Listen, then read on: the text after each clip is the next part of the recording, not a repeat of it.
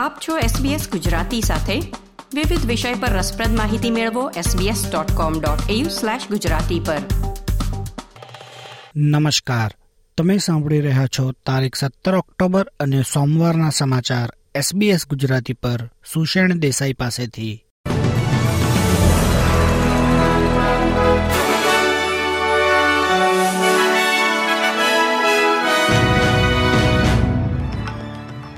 આજના મુખ્ય સમાચાર. પૂર્વના રાજ્યોમાં ભારે પૂરના પગલે ચોત્રીસ હજાર ઘરો પૂરના પાણીમાં ડૂબ્યા. વિક્ટોરિયાના પ્રીમિયર દ્વારા પૂર પીડિતોની સહાય માટે ત્રણસો મિલિયન ડોલરના પેકેજની જાહેરાત. જીવન નિર્વાહ ખર્ચમાં પૂરના પગલે વધારો થઈ શકે છે, એમ જણાવે છે treasurer Jim Chalmers.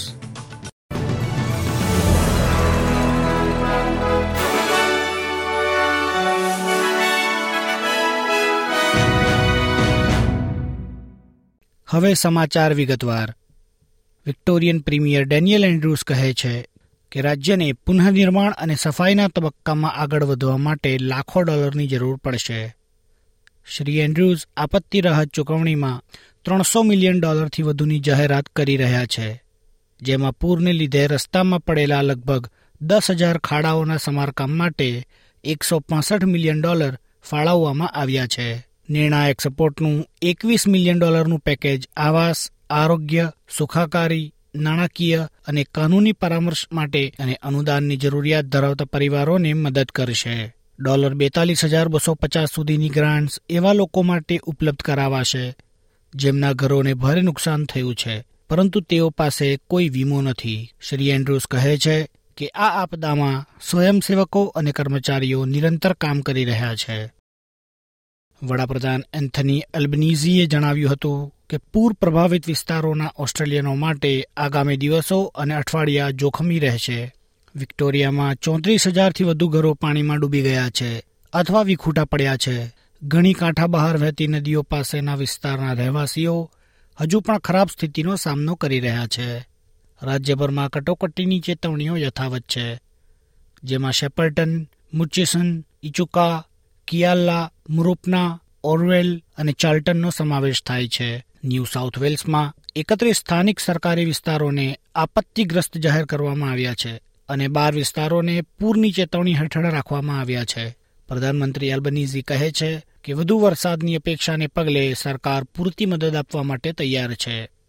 Federal treasurer gym ચાલ્મસ કહે છે કે તાજેતરના પૂર બાદ ઓસ્ટ્રેલિયનોએ જીવન નિર્વાહ ખર્ચ પર વધારાના દબાણ માટે તૈયાર રહેવું પડશે. વોશિંગ્ટન ડીસીમાં એક મિટિંગમાંથી પાછા ફર્યા બાદ શ્રી ચાલ્મર્સે જણાવ્યું કે એક સર્વસંમતિ છે કે વિશ્વ આર્થિક રીતે વધુ જોખમી માર્ગ તરફ ધકેલાઈ રહ્યું છે. તેમનું કહેવું છે કે આ મુજબ ફેડરલ સરકાર આગામી સપ્તાહમાં બજેટમાં વૃદ્ધિ માટે તેમના ટ્રેડિંગમાં ઘટાડો કરી શકે છે. New South Wales casino regulator star એન્ટરટેઇનમેન્ટના Sydney કેસિનોનું ગેમિંગ લાયસન્સ સસ્પેન્ડ કરી રહ્યું છે અને નિયમ પાલન ન કરવા બદલ સો મિલિયન ડોલરનો દંડ પણ લાદવામાં આવી રહ્યો છે.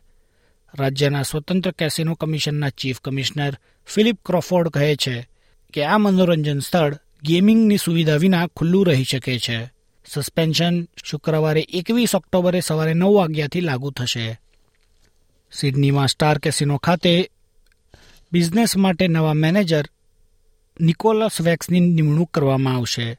નિકોલસ વેક્સની નિમણૂક કરવામાં આવશે. કમિશને ગયા મહિને એક નિંદાત્મક અહેવાલ બહાર પાડ્યો હતો, જેમાં જાણવા મળ્યું હતું કે ધ સ્ટાર કેસિનો લાયસન્સ રાખવા માટે અયોગ્ય છે, કારણ કે તપાસમાં કેટલાક એવા મુદ્દાઓની ઓળખ કરવામાં આવી હતી, જેમાં કેસિનોમાં ગેરકાયદેસર ચાલતા કુખ્યાત ગેંગના જેકેટ ઓપરેટરનો સમાવેશ થાય છે. ફેડરલ સરકાર કહે છે કે મેડિકેર સિસ્ટમમાં દર વર્ષે અંદાજે આઠ બિલિયન ડોલરની છેતરપિંડી થઈ રહી છે અને આમ કરનારાઓને ઝડપી લેવામાં આવશે. નાઇન અને એબીસી દ્વારા સંયુક્ત તપાસમાં બહાર આવ્યું હતું કે કેટલાક ડોક્ટરો અઠ્યાવીસ બિલિયન ડોલરની સ્કીમનો ભંગ કરી રહ્યા છે. કેટલાક કિસ્સાઓમાં મૃત લોકો પાસે ચાર્જ વસૂલવામાં આવ્યો છે અને કેટલાક કિસ્સાઓમાં સેવાઓ આપ્યા વગર પણ ચાર્જ વસૂલાયો છે. સરકારી સેવાઓ અને નેશનલ ડિસેબિલિટી ઇન્સ્યોરન્સ સ્કીમના મંત્રી બિલ શોર્ટને નાઇન ટુડે શોમાં જણાવ્યું કે તેઓ માને છે કે છેલ્લા કેટલાક વર્ષોમાં સહાયક ચૂકવણીમાં સત્યનિષ્ઠાની અવગણના કરવામાં આવી રહી છે. આજના સમાચાર સમાપ્ત થયા. ધન્યવાદ. આ પ્રકારની વધુ માહિતી મેળવવા માંગો છો? અમને સાંભળી શકશો Apple podcast Google podcast Spotify કે જ્યાં પણ તમે તમારા પોડકાસ્ટ મેળવતા હોવ.